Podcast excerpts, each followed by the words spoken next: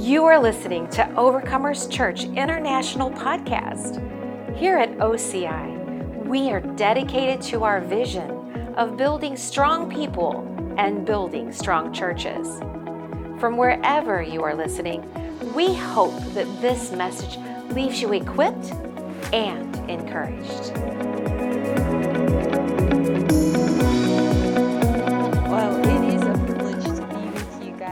Know when um, Pastor Kent had shared what God had done uh, with the church, we were just so excited about what God was doing. So, thank you guys for having us.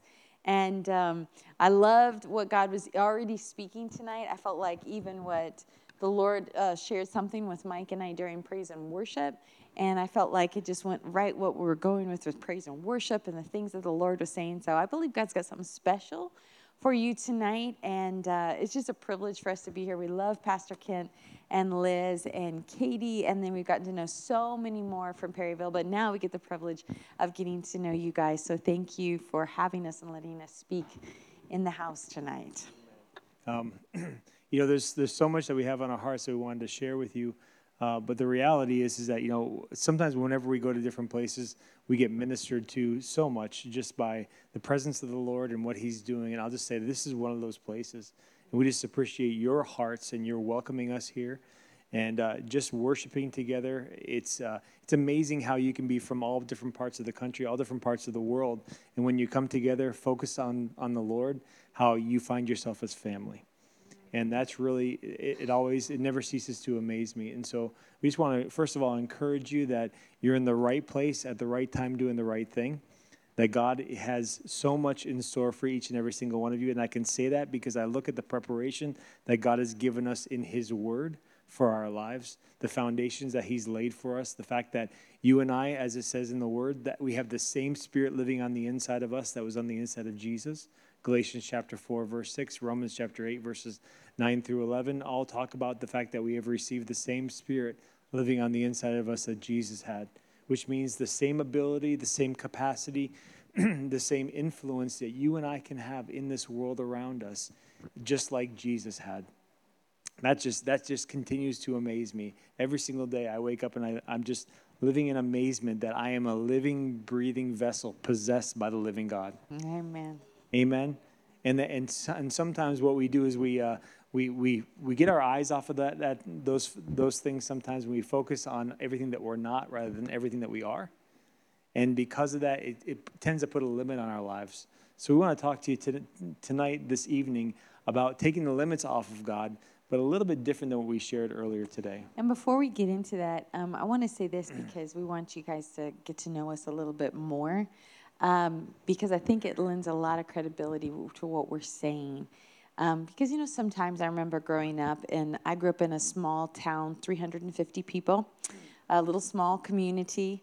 Uh, and uh, my parents were, we were farmer ranchers. We had a gas station convenience store, pizza parlor, deli that I grew up doing. And uh, I was the oldest of six kids, homeschooled, and grew up in this little tiny town that, you know, basically had ba- said, you know, you you first we were scorned because we were homeschooled because at that time, you know, what 30 something years ago wasn't popular. And um, so we were really scorned and then we went to that church, you know, probably probably church like Pastor Kent. And um, you know, we were went to that church that was kind of strange, you know, and they yelled and they screamed and we shouted and stuff like that. And so anyway, um, so and you were told basically, you know, you go to school, you um, you graduate, you go to VOAG school, you get you know, like your veterinary degree or something. You come back home, you take over the family ranch, and you raise cows and babies. And uh, that's what a lot of people did. And there's nothing wrong with raising cows and babies, but I knew that that wasn't what God had called me to do because at 10 years old, I knew that God had called me to be a missionary.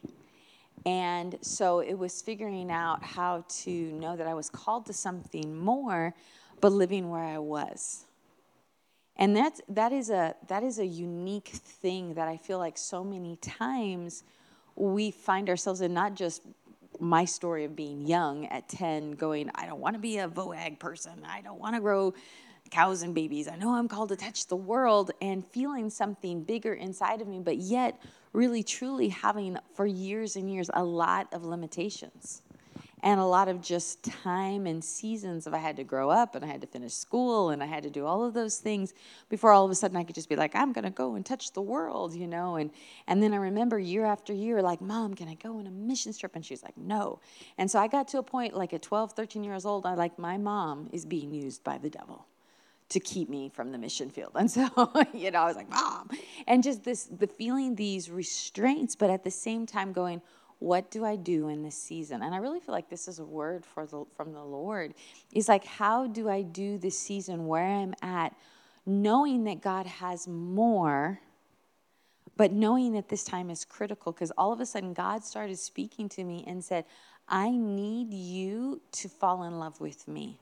I need you to put something in your heart. And so here I am, this homeschool girl. We didn't have a really probably good homeschool experience. My mom basically handed us a whole bunch of books and said, do school. you hand a sixth grader algebra books and think they're going to be responsible in doing it. It's not going to happen. Anyway, so what ended up happening for me is I ended up spending eight, nine hours in the Word of God every day as a teenager because it's what I knew to do in preparing for whatever the Lord had ahead. And I'll just say that there's something really special that God is wanting to do in the seasons, all of the seasons of our lives, because there's something ahead. And it doesn't mean we're not doing things that are powerful and great now, but there's still some things more. And so what happens is what, what Mike was just saying about this taking the limits off God is how do we come to a place of revelation in this season that allows for us to keep moving and expanding and not just setting limits like, oh, well, it's just not the time. And then we just kind of give up, but being really, really intentional. And so we want to mention, we want to talk about something that. Um, it was interesting. We, we didn't talk about this in Perryville. So, for those of you from Perryville, fresh meat. Okay, so we didn't talk about this this morning, but while we were in worship, I just looked at Mike and I said, I think we're supposed to minister on this. And he said, I got the exact thing from the Lord. And so we want to share something, and it's going to sound really, really simple. And it's actually probably the hardest thing to minister to believers. But it is one of the most powerful, life changing things that you and I have to constantly be growing in. And it's one of the keys, it's the absolute key to taking the limit off God. If there was one key besides the word of the Lord, I would say this revelation has been the thing that changed my life to be able to step into all that God had for me. Because eventually, yes, I did be a, I did become a missionary. I was a missionary for 16 years in Russia. That's where Mike and I met. And from that, 30 nations of the world and beyond, right? And there's just so much that God has done within that. What was the one revelation that I got that took the limits off and helped me not have excuses? And so tonight, we want to talk to you about the love of God. And sometimes people are like, yeah, love of God. That's like John 3:16. Did that in Sunday school, got the little sticker, we're good. But actually, it is the one thing that we find that if we can continue to grow in, it changes everything. Now, I can share for me um, in my history. I grew up, I grew up Catholic. I grew up very, very religious. So it was all about my performance. Um, my, uh, I had uh, cousins and uncles that were that were uh, priests and nuns, and I actually went to a school where my father's cousin was one of my nuns, my teachers. And so anything that I did wrong in the in the school, uh, my my father heard it back at home, and so I'd get spanked at school and I'd get spanked at home, and it was really amazing. Um, it was very very strict. So my, my opinion of God was very stringent. It was very strict. It was like as soon as you mess up, you're going to get the hammer, and you better be careful because you might get both sides of that hammer. And so uh, I took that into my relationship with God as I when I asked Jesus into my heart. I, I had a I had an amazing experience with the Lord, both in asking Jesus into my heart and being filled with the Holy Spirit. It was incredible. I lived for the first 22 years of my relationship with God, coming out of the Catholic Church into the Pentecostal Church, but yet still bringing that religion in with me. I didn't have an understanding of how much God loved me. I didn't understanding of, have an understanding of what He did had done for me and what His love had actually bought for me at the cross. And it was absolutely incredible when I began to discover these things. It was actually when I was um, just before, just after Carrie and I got married, um, and I had.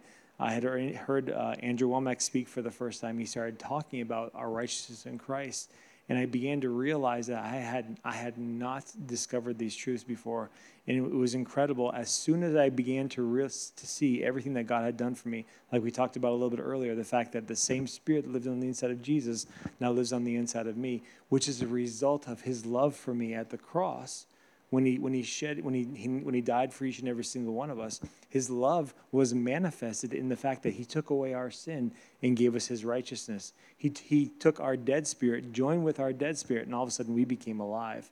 Not only alive to the things of the spirit but alive to relationship with god where we can we can have we could have fellowship with the lord. We can have an intimate relationship with god. It was absolutely incredible. And this revelation of discovering how much god loved me absolutely set me free. It began to open up spheres, open up worlds that I began to see. I, I started seeing that. How many people know that the Bible says that faith works by love? Amen? Everyone, you remember that? It's the, the aspect of faith works by love. How many people in here believe that they're called to walk in the supernatural? I hope every single person hand goes up here. You know something? That happens when you realize how much God loves you because your faith gets inspired, your faith grows, and all of a sudden there's nothing that's impossible for God.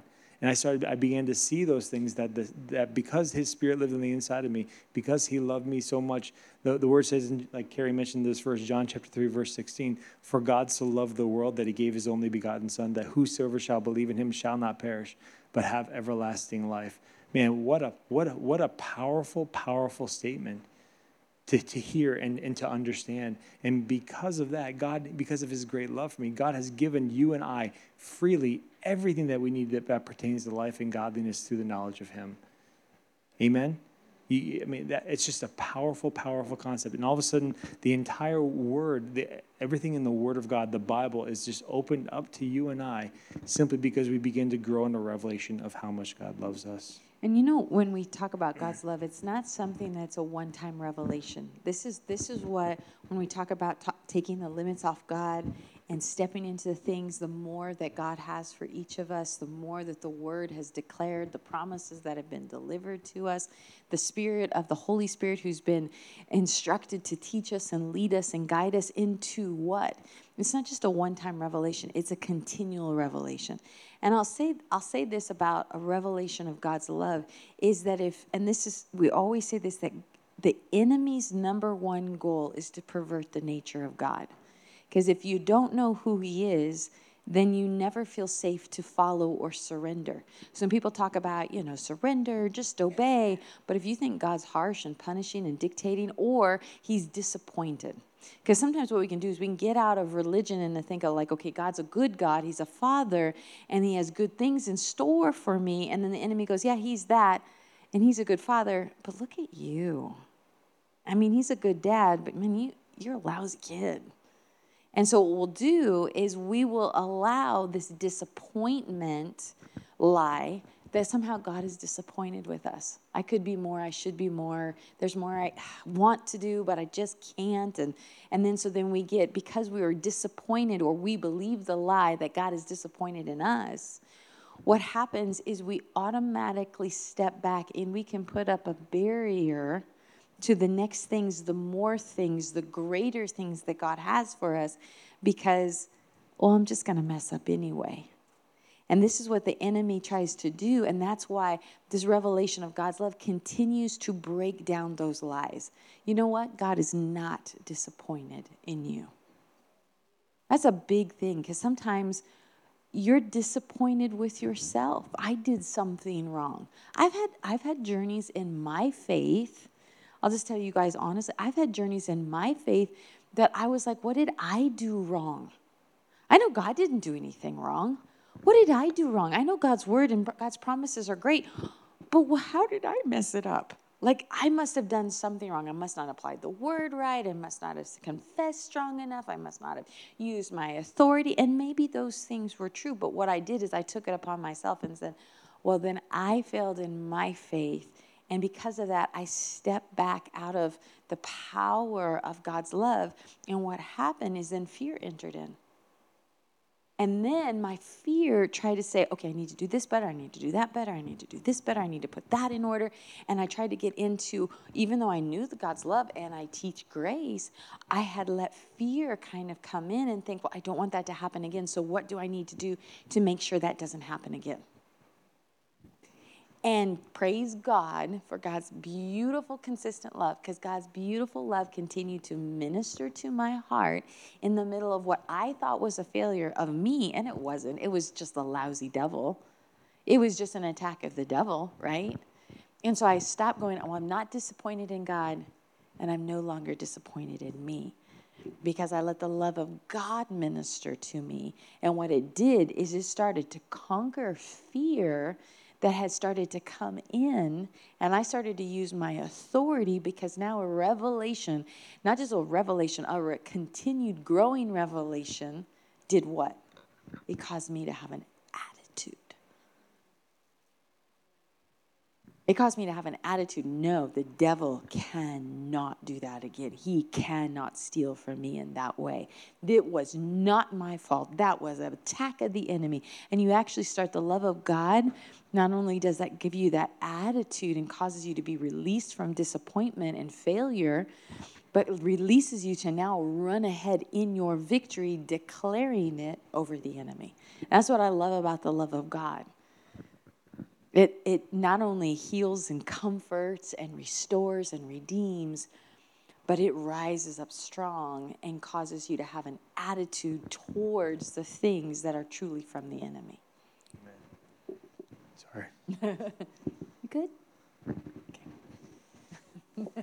this is our son, Michael. So, so as Carrie shared, that, that's just so powerful. You know, love changes the way you relate to somebody when you understand how much you're loved by the Lord, all of a sudden it's not the aspect of going to the Lord and begging Him for, for everything that you, that you read about in the Word. It's not about trying to perform and try to, to, to prove to Him that you're worthy of the gifts that God has given you. You, you understand that you can approach Him because He's wide open. You know, in, um, in uh, Galatians chapter 4, it says that we can come boldly to the throne of grace that we might obtain mercy and grace to help in time of need.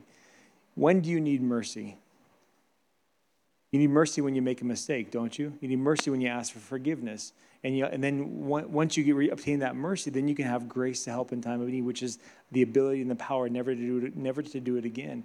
Well, under this new covenant, under the covenant that's, that Jesus has established for you and I, we don't have to run away from God when we make a mistake. We understand how much God loves us, and we run to Him.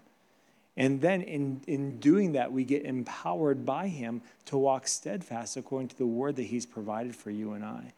And there's a bond that happens during that time as we continue to go back to the Lord, where we, we begin to, to discover that God's, I mean, my perception of God for years and years that was God was a, a big, angry, mean old man in heaven with a lightning bolt ready to strike me down whenever I made a mistake.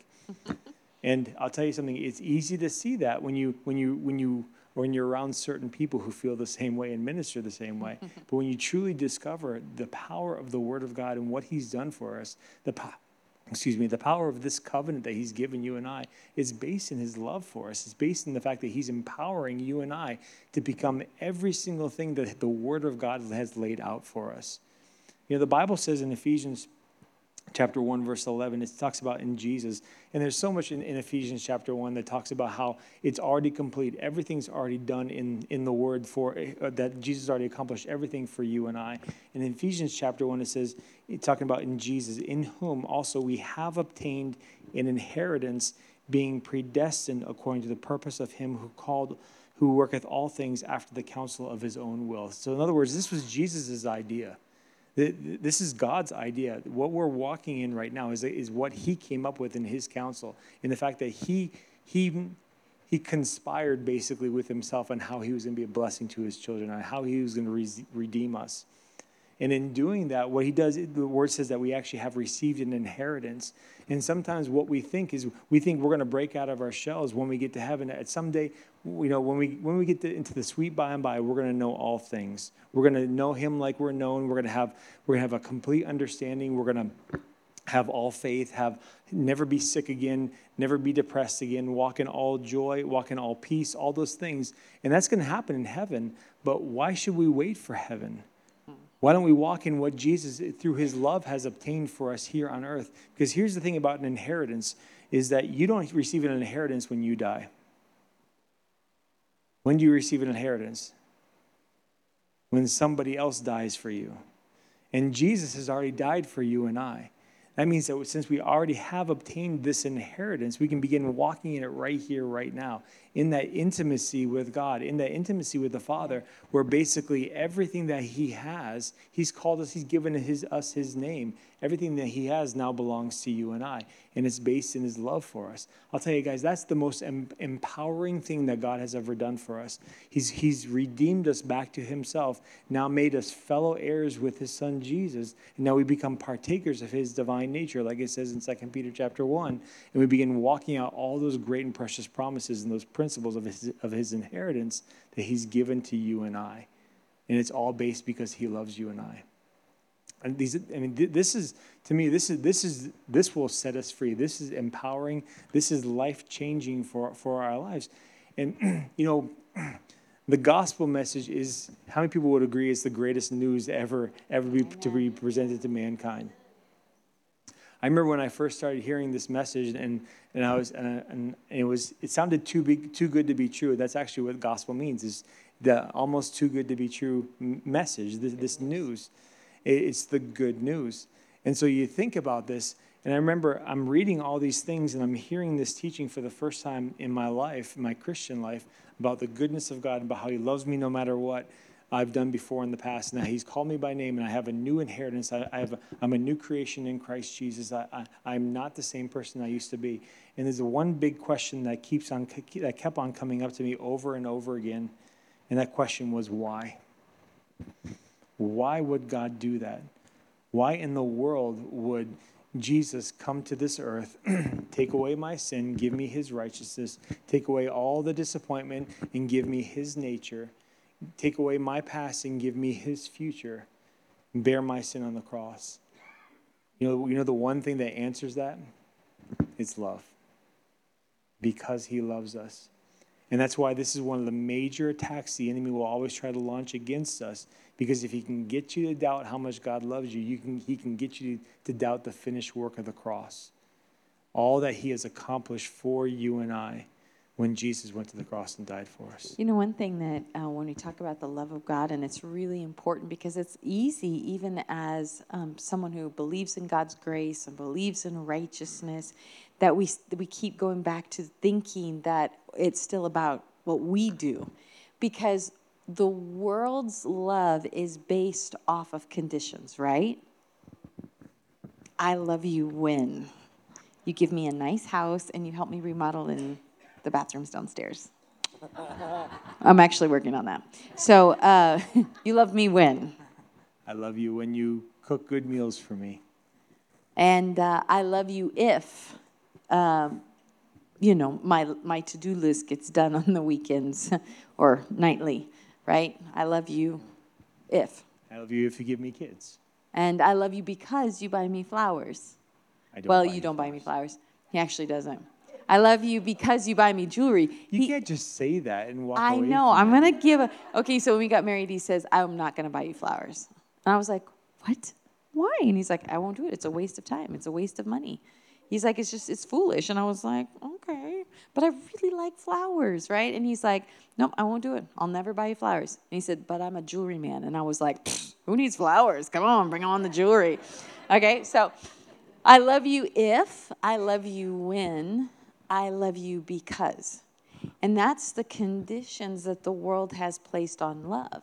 And then if we break those things or the expectations or even sometimes the unmet expectations, um, then you lose trust and you don't feel somebody loves you or they have to earn it back and they're going to have to show you it with if, when, and because to earn something back in your mind. It's the same way, you know, you do well, you show up, you do hard work, you get a promotion, right? You get more pay, you get advancement. You, sh- you don't show up, you're bad attitude, you know, you quit, you steal, you're to lose your job. So it's The love of God, the love of the world, the conditions, the blessings are all based on these rules and expectations. And so, so many times that's what we're doing with the Lord. And, and even though the Bible doesn't teach it, we'll put that on ourselves. Well, obviously, God loves me more when I serve. And obviously, next Saturday when I'm here at 11:15, ha ha, come on. If I'm here at 11:15 on Saturday, obviously God's gonna love me.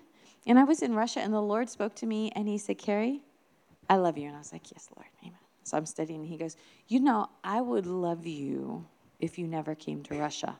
And I was like, "Oh, okay." And I'm studying, and He, and then I feel the Lord said, "You know, I would love you if you weren't a missionary, and you weren't pastoring." So we had started a church.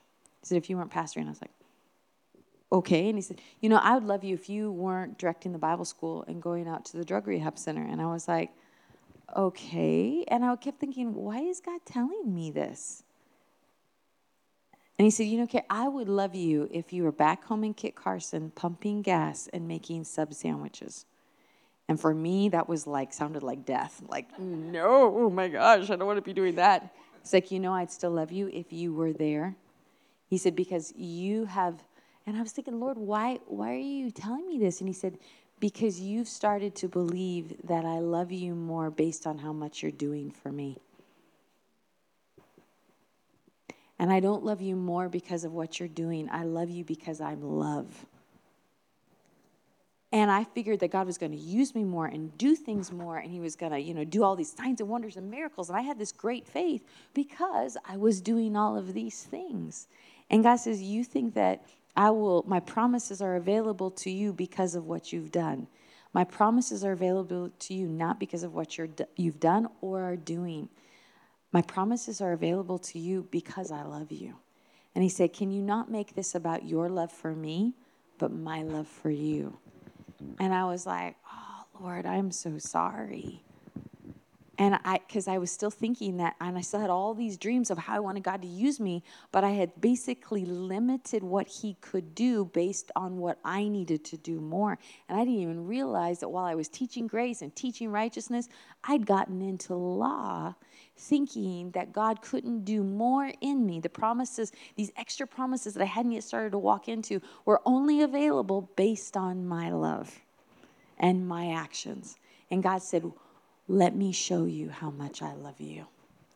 And that was a turning point for me, not making the love of God a one time revelation, but something that I, I asked the Holy Spirit, would you continue to show me how much you love me? Because every time He shows me how much He loves me, what do I do? I believe that His promises are now, not future tense, they're present tense. They're right now here for me because He loves me today, not because I still need to. Obviously, He'll love me more on Saturday, right? After I show up for, what'd you say, missioning? missioning, I love the word, right? No, that's not. It's because we know he, he loves us that then causes us, yes, to you can love and serve and give and pray and fast, but now it's out of an overflow versus this timid position of what I haven't done and what can't be mine until I do that. That's that's a lie of the enemy that causes us to put up these barriers, right, of expectation because we think, well, I know God loves me, but he'll love me by me doing more of this. And if we can get free from that mentality and just be like, Lord, show me how much you love me. Oh, Lord, I'm ready. Then what it does is it so changes you and your expectations and how He fills you that then you step into obedience to these big things because you know the love of God is the thing that's in you, for you. And that faith of that love then causes you to step into things that you couldn't do in your own strength and power. You know, the Bible says that we love Him. Why? Because he first loved us. And sometimes I think that we get that backwards a little bit. Sometimes we think that we have to be the initiators to actually get God to, to do things for us and show us acts of love and, and things like that. When the reality is, is it's very backwards. You know, we, we come to the Lord because he loves us. We're, we're standing here together celebrating all that God has done for us because of his incredible love for us. And I've heard this said before The Christian life is not motivating God to give us more. It's discovering all the amazing things He's already done for us and given to us in His Word. Amen. I mean that that's the, it's all based in how much He loves us. It's all based in His nature. First John chapter four verses seven eight talks calls you beloved and talks about how we need to love one another. Or let us love one another because love of, is of God, and everyone who loves is born of God and knows God. He that does not love does not uh, know God because God is love. That's his nature. That's who he is. And in his nature, he has given you and I so many amazing things. I mean, so many amazing things in his word. He's already prepared and given you and I everything that we need to find success in every area of our life. It's already been provided for. So now we, you and I, have the privilege of discovering those things as we continue to walk with him. When um, Carrie and I first got married, you know, she had said, I did, I did tell her that I would not give her flowers. And I, and when, you know, I used to get yelled at all the time in Russia because of that. I mean, Carrie and I were missionaries over in Russia for many, and Russia many years. is really big on flowers, like really big. Really big.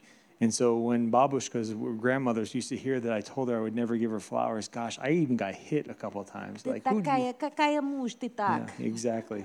What kind of husband are you? And so, and, and so they were, they were, they were consistently uh, upset with me. But um, when we first got, in, got uh, engaged, we had a long distance relationship. We actually, uh, we met in 2004. We knew each other month, uh, face to face for a couple months. And then uh, she was over in Russia, I was in America. I spoke quite a bit on the phone. We ended up getting engaged. Um, it's, a, it's a long story. It's an awesome story. It's, a, it's a long story. But we only saw each other face to face for four months before we ever got married. And um, prior to the time we were getting married, she was over in Russia, I was in America, and I was still working. And so what I did is I worked a whole bunch of overtime, and I saved up money, and I went out and I bought uh, almost two years worth of gifts. jewelry, it- Jewelry. And, and, it, and, it, and it was like, see, thank you very much. I, Oh, I you're such a good husband. I, I feel bad. Um, and so what I what I did is, I mean, I, I bought I bought diamond bracelets, rings, necklaces, all Rubies these and pearls and emeralds and it was awesome. all, all these different things, and I just stored them up, so that because I knew that over time I want to I want to bless my wife. I, I I mean, she wasn't even my wife at the time. And it was interesting because I think the mentality, I think you got you've gotten a huge revelation Absolutely. since then. Absolutely. Because he thought, I need to save up a whole bunch of money, get all of this jewelry ahead because once I become a missionary, I'm going to be poor. so he got all this stuff I've had ahead. a paradigm shift. yeah, he's had a paradigm shift, praise the Lord, since then. I've gotten a revelation of God's love in my provision, in His provision for our lives. And so, but I bought all these things, and then slowly, for the first year and a half to two years we were married, I'd give her these different things. Valentine's Day and my birthday and Christmas and Easter and St. Patrick's Day. I mean, I just started getting jewelry on every single holiday, including Russian ones. That's right. And it wasn't because uh, it wasn't because of any other reason, with the with the exception I wanted to bless her. I loved her.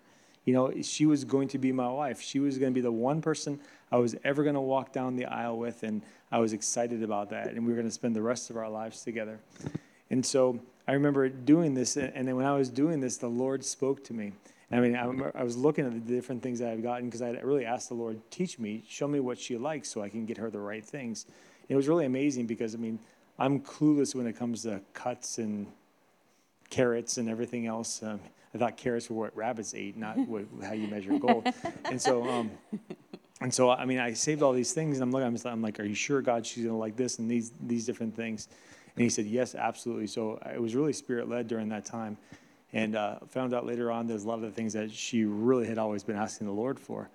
But the, my point in saying this is that when I was going through this process and doing it, I remember I was looking at these things one day, and the Lord said, and the Lord said, He said, "You look at these things and, and what you've gotten for her." And I said, "Yes." And He said, "Why'd you do that?" I said, "Because I love her." And um, He said, "That's exactly what I've done for you." And I said, "Well, what do you mean, Lord?" He said, "He said, everything that you're going to need for the rest of your life, I've already purchased for you." It, it already belong, it already belongs to me and I've already given it to you.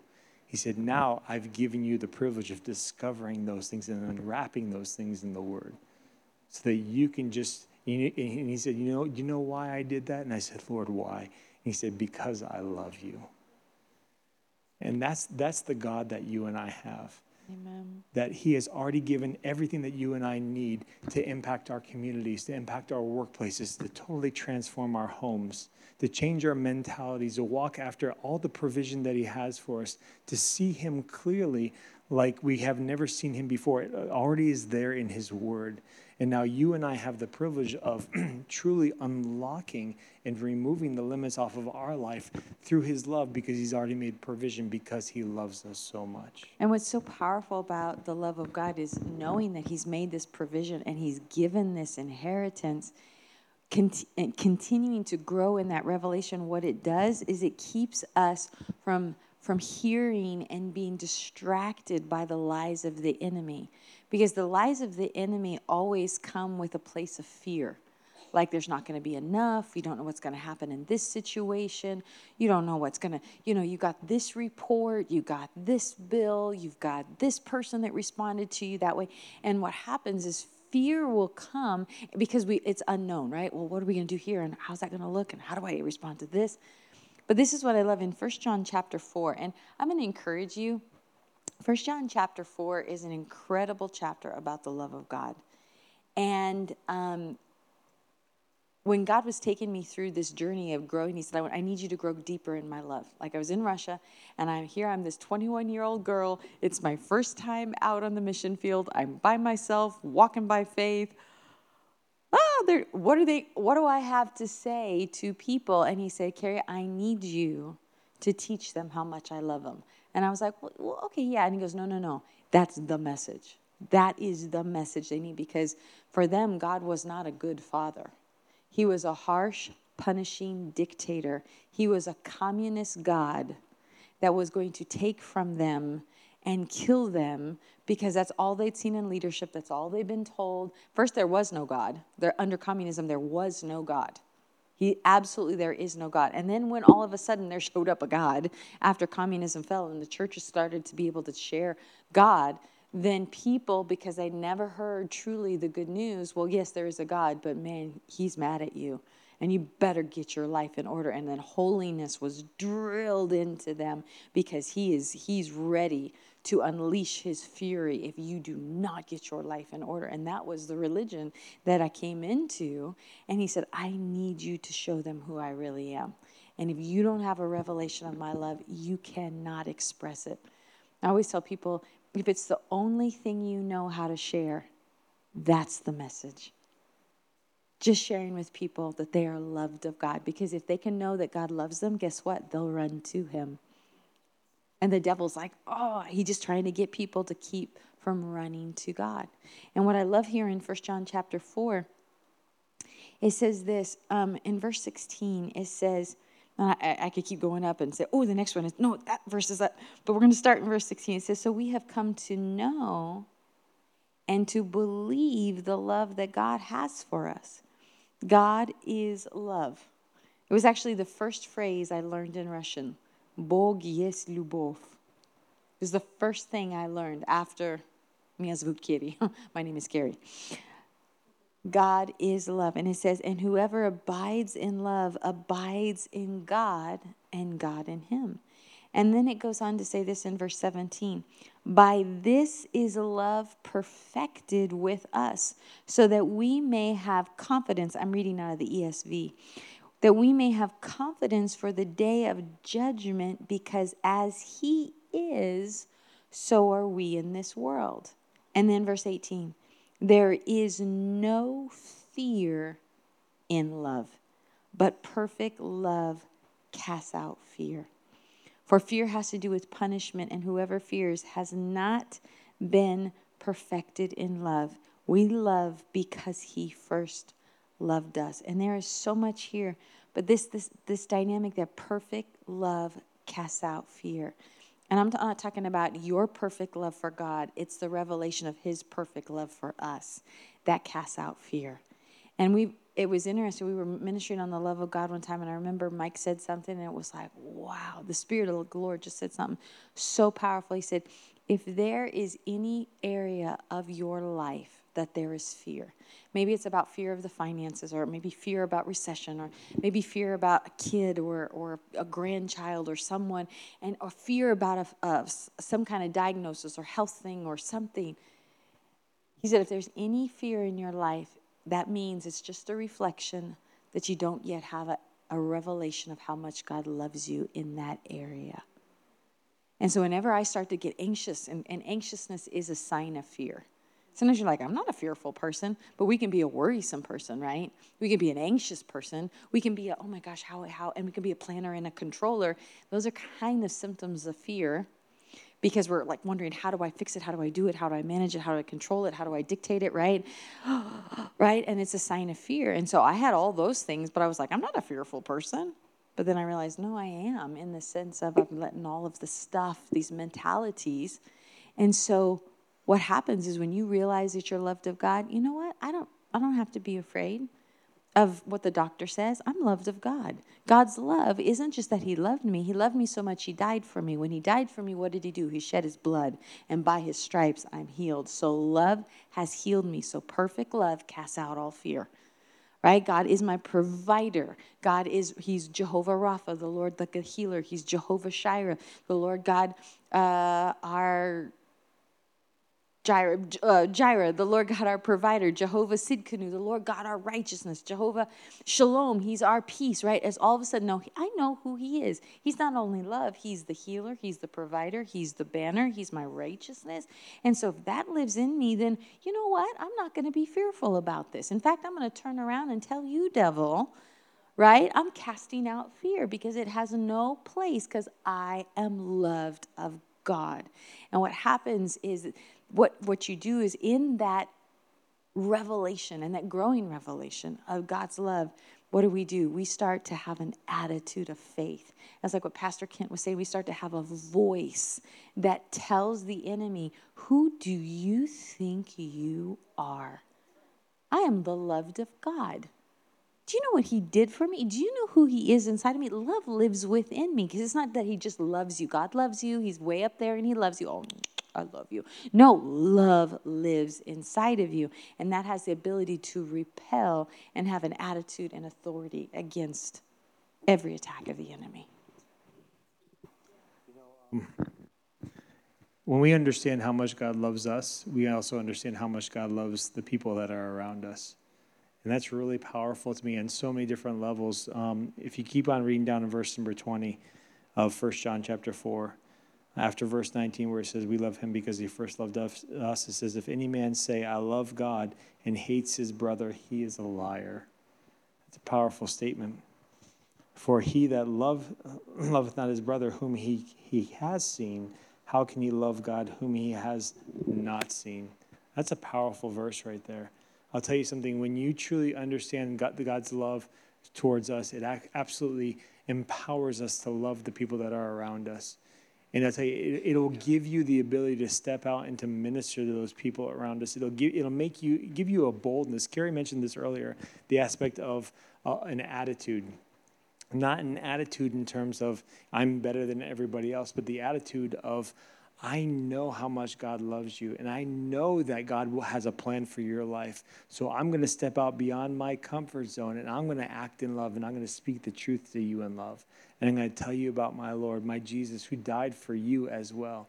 And also, if you have a, if, if you're sick at all, no problem, because I know how much God loves me, and He's healed me, and I know how much God loves you. And his ability to heal you is, is not based upon my good works. It's based upon his love for you, which never changes. And because of that, I'm going to see the supernatural manifested in your life. When we pray right now, you're going to be healed. You're going to be set free. You're going to be delivered from, from depression. Whatever those things are that are oppressing this world, God has given us an answer in his love. And love actually empowers us to step out beyond our comfort zone and minister to the world that's around us. So you know when you guys are out missionarying next week, don't uh, don't don't rely upon your ability to communicate well. Rely upon the fact that God loves that person and tap into that. I'll tell you something. There will be a boldness that rises up on the inside of you that will change this community because they will see a, a living demonstration of the love of God. How many of you have had it where you? we, we I want to just say this real quick. A real example. Uh, somebody calls you up and they're like, Can you pray for me? And at that moment, you're thinking, Oh man, this is a bad moment. I just yelled at my husband. I just kicked the dog. Or, I just or kicked the husband and yelled at the dog. either one, you know, you just you feel about as spiritual as a worm in that moment, and you think, I haven't prayed. I didn't even read my Bible today, and they're calling you saying, I need you to pray. I need a miracle. The doctor just told me I had cancer. This just happened. And they're looking to you, and you don't feel spiritual in that moment. And sometimes we'll do this routine of prayer, but we don't have any faith in it because we're making it about us. Man, when we make it about the love of God, all the limits are off. Because you know what? This is not about me feeling spiritual. It's about me agreeing with the love of God. We agree right now with the love of God. You are healed and whole. No sickness can come against what you did on the cross. And so we tell you, devil, and you make it about his love versus your spirituality.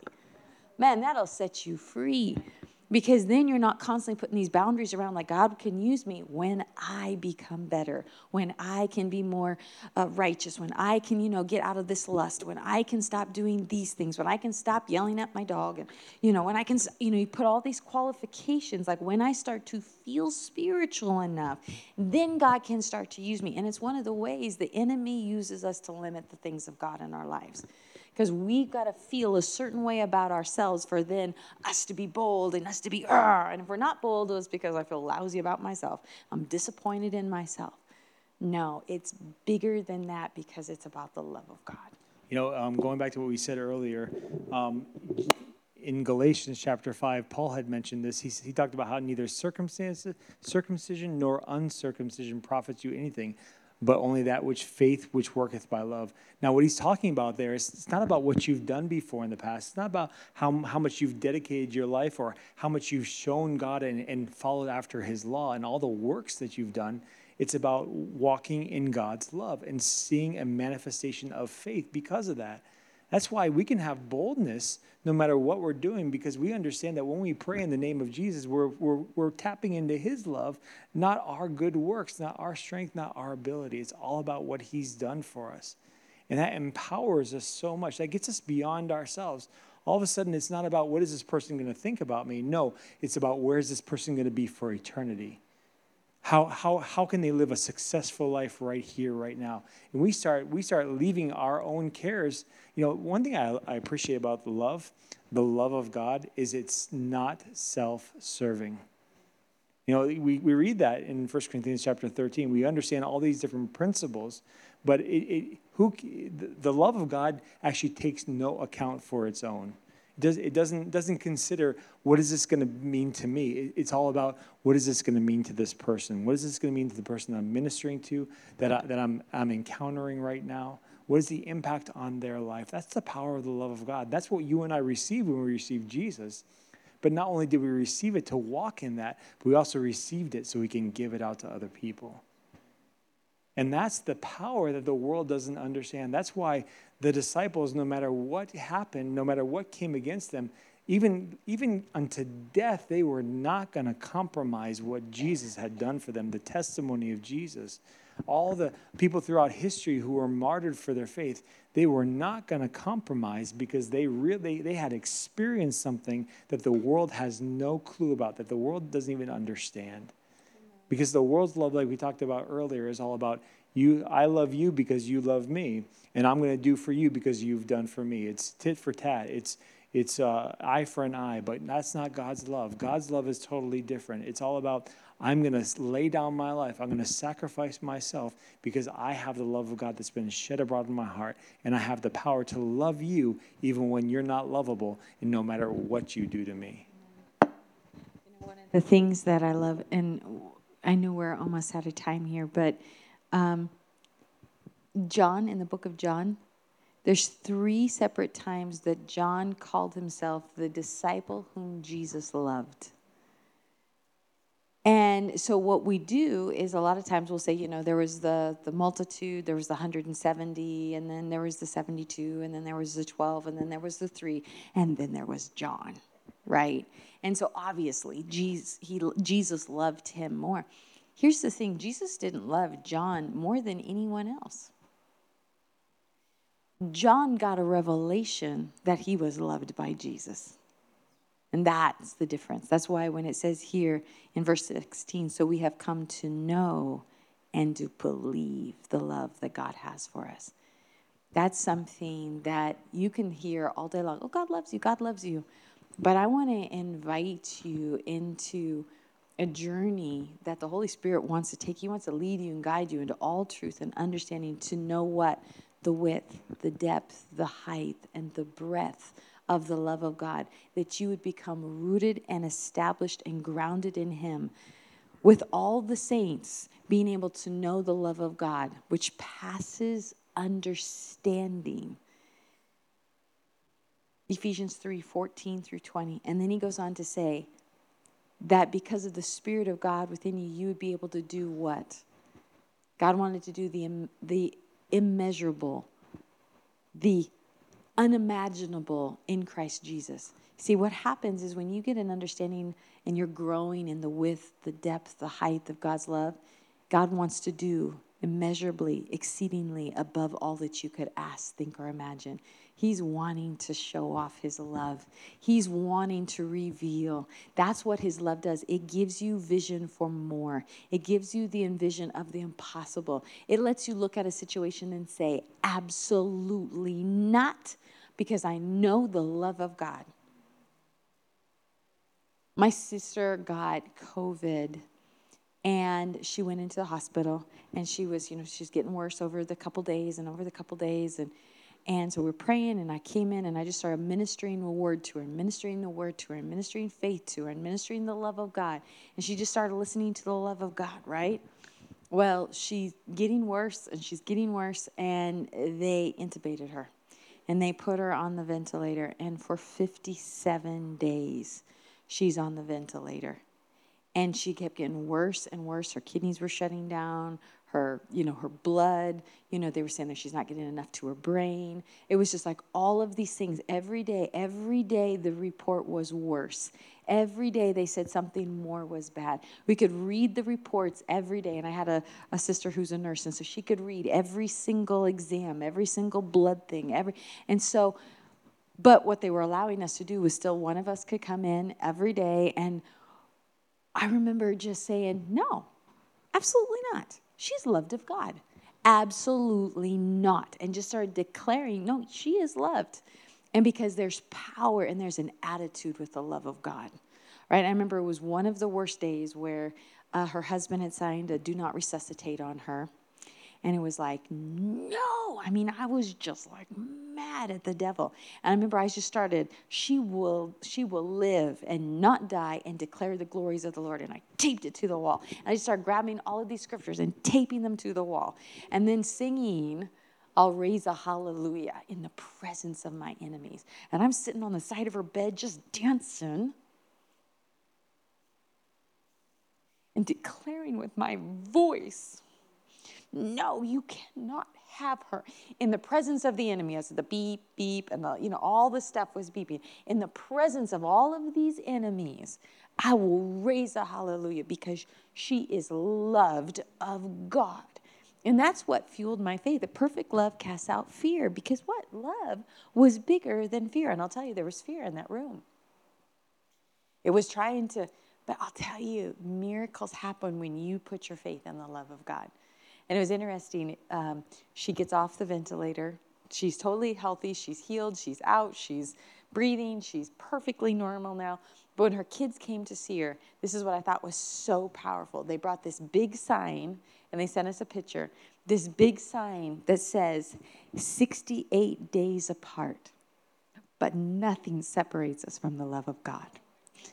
And that was what those kids brought in for their mom. And I thought, man, that is awesome. I'm telling you, faith gives you this attitude to raise up something that's bigger than any of your emotions, any lie the devil's telling you.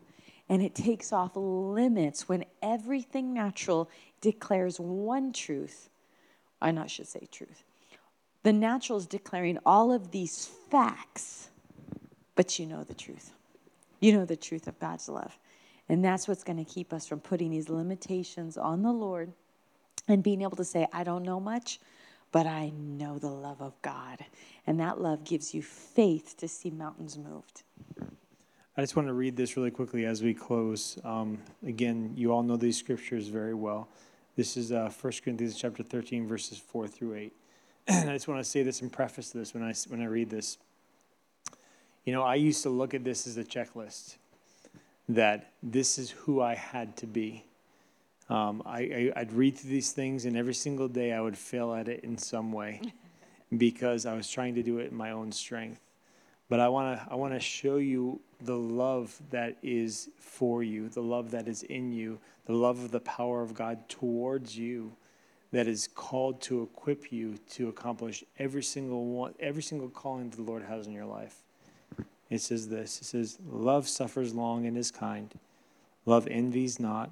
Love vaunteth, vaunteth itself not up, it, not itself, is not puffed up, does not behave itself unseemly, seeks not her own, is not easily provoked, and thinks no evil. It rejoices not in iniquity, but it rejoices in the truth. It bears all things, believes all things, hopes all things, endures all things. Love never fails. And I just want to say that to this to you that this is the power of God's love towards you. And when you receive his love, that's the ability that you receive as well. And as you begin to be a partaker of that, you also begin to, through his power, be a giver of that kind of love as well.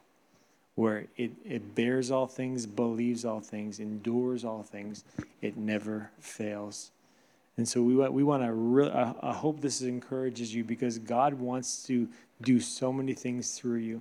And so many times we look at ourselves and, and, and we see ourselves in the mirror and we see everything that's wrong. We see all of our limitations, and God's saying, Stop looking in the physical mirror and start looking in the spiritual mirror, the Word of God, and start discovering what His love has died to give you and has empowered you to actually accomplish. It's incredible. It's absolutely incredible the things that you and I can do. How we can lay down our life, walk after the love of God, and see other people radically transformed because of the, the power of God in you and I. So we want to, um, we just want to close in just a challenge that is to say, Lord, I want to grow in a revelation of your love. And I'm not saying that you don't have a revelation in this room. That's not what I'm saying. I have a revelation but I need more because he's just too big and he's too good that I've got it all. Amen. Praise God. I don't have it all.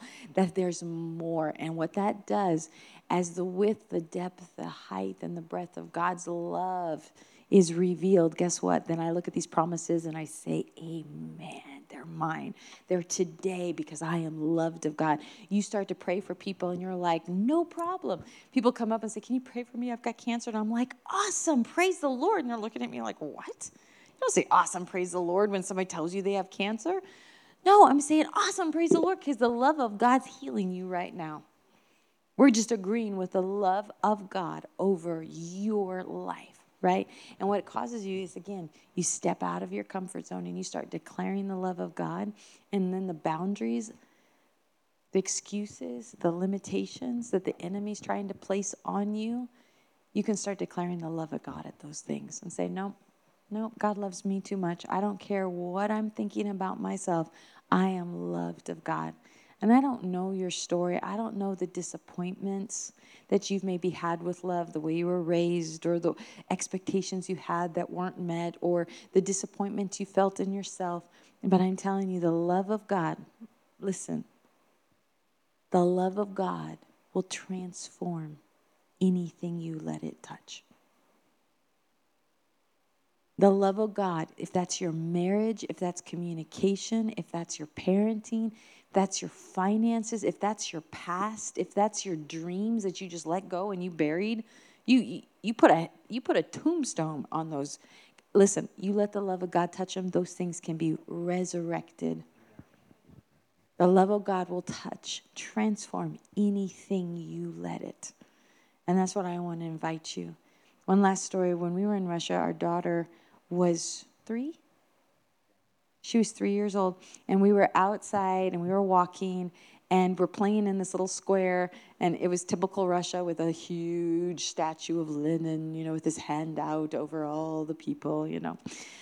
anyway, we were in this little courtyard and we were playing and stuff, and and she saw these rollerblades, which is was kind of new for Russia at that time, and everybody's doing rollerblades. And she's just like, oh, she's just like, I want some, and I was just like, okay, well, we just need to pray, and I just kind of left it at that, and um, so we go home, and our translator, Volodya, stopped by just mid afternoon, he says, Hey, I was just on my way to the office, and my daughter, Vasilina, uh, grew out of her rollerblades, and I thought I'd drop them off to you today. And Mike and I are like, oh my gosh. And she's just like, ah. And I'm like, Look how much Jesus loves you. She's like, ah. She's just so excited. And we're like, look, we prayed, and you just said today, and look what Jesus did. Isn't this awesome? Well, they were too big for her. And so her little three year old heart was broken as she's trying to, you know, do it on down at the bottom of the our apartment. And we just said, okay, well, you're going to grow into him. You wanted this. And look what God did. He loves you so much. He gave you rollerblades. Yeah, but they don't fit. He failed me kind of thing. and so we're like, no, it's okay. And we'll, we'll figure out maybe we can pack the front of them or something like that. So we have the whole day and it's 11 o'clock at night and the doorbell rings. And it's our interpreter, Volodya, again. And he says, You know, I just was feeling so bad that those did not fit her that I went to the store and I bought her some new ones. But I went ahead and bought her roller skates instead of roller blades, right? Got her skates. And he said, I went ahead and got her a helmet and knee pads and shoulder pads and wrist guards. I went ahead and got her all the stuff. And this is what I loved. She looked at him and she just starts running around and she goes, Look how much Jesus loves me.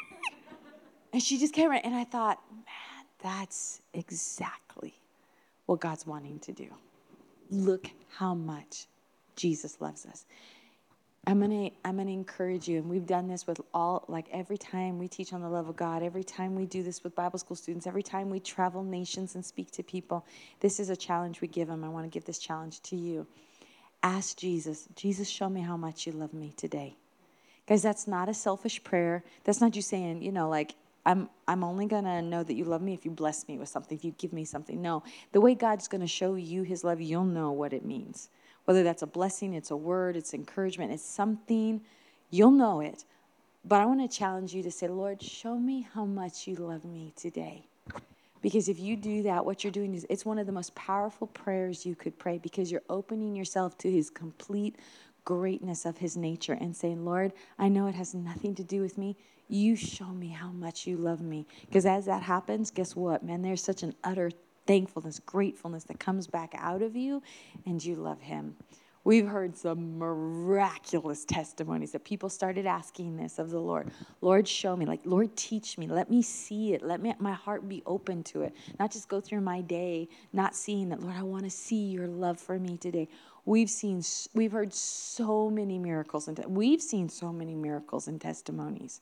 So that's our challenge to you today because you are loved of God. And if you let the Lord love you, you'll take off the limits because God is not disappointed in you today. He is well pleased and He approves of you. If God is changing your life through this ministry, join us in reaching others by partnering with us today. If you would like to give or would like more information on how we are making a difference, visit overcomerschurchinternational.com.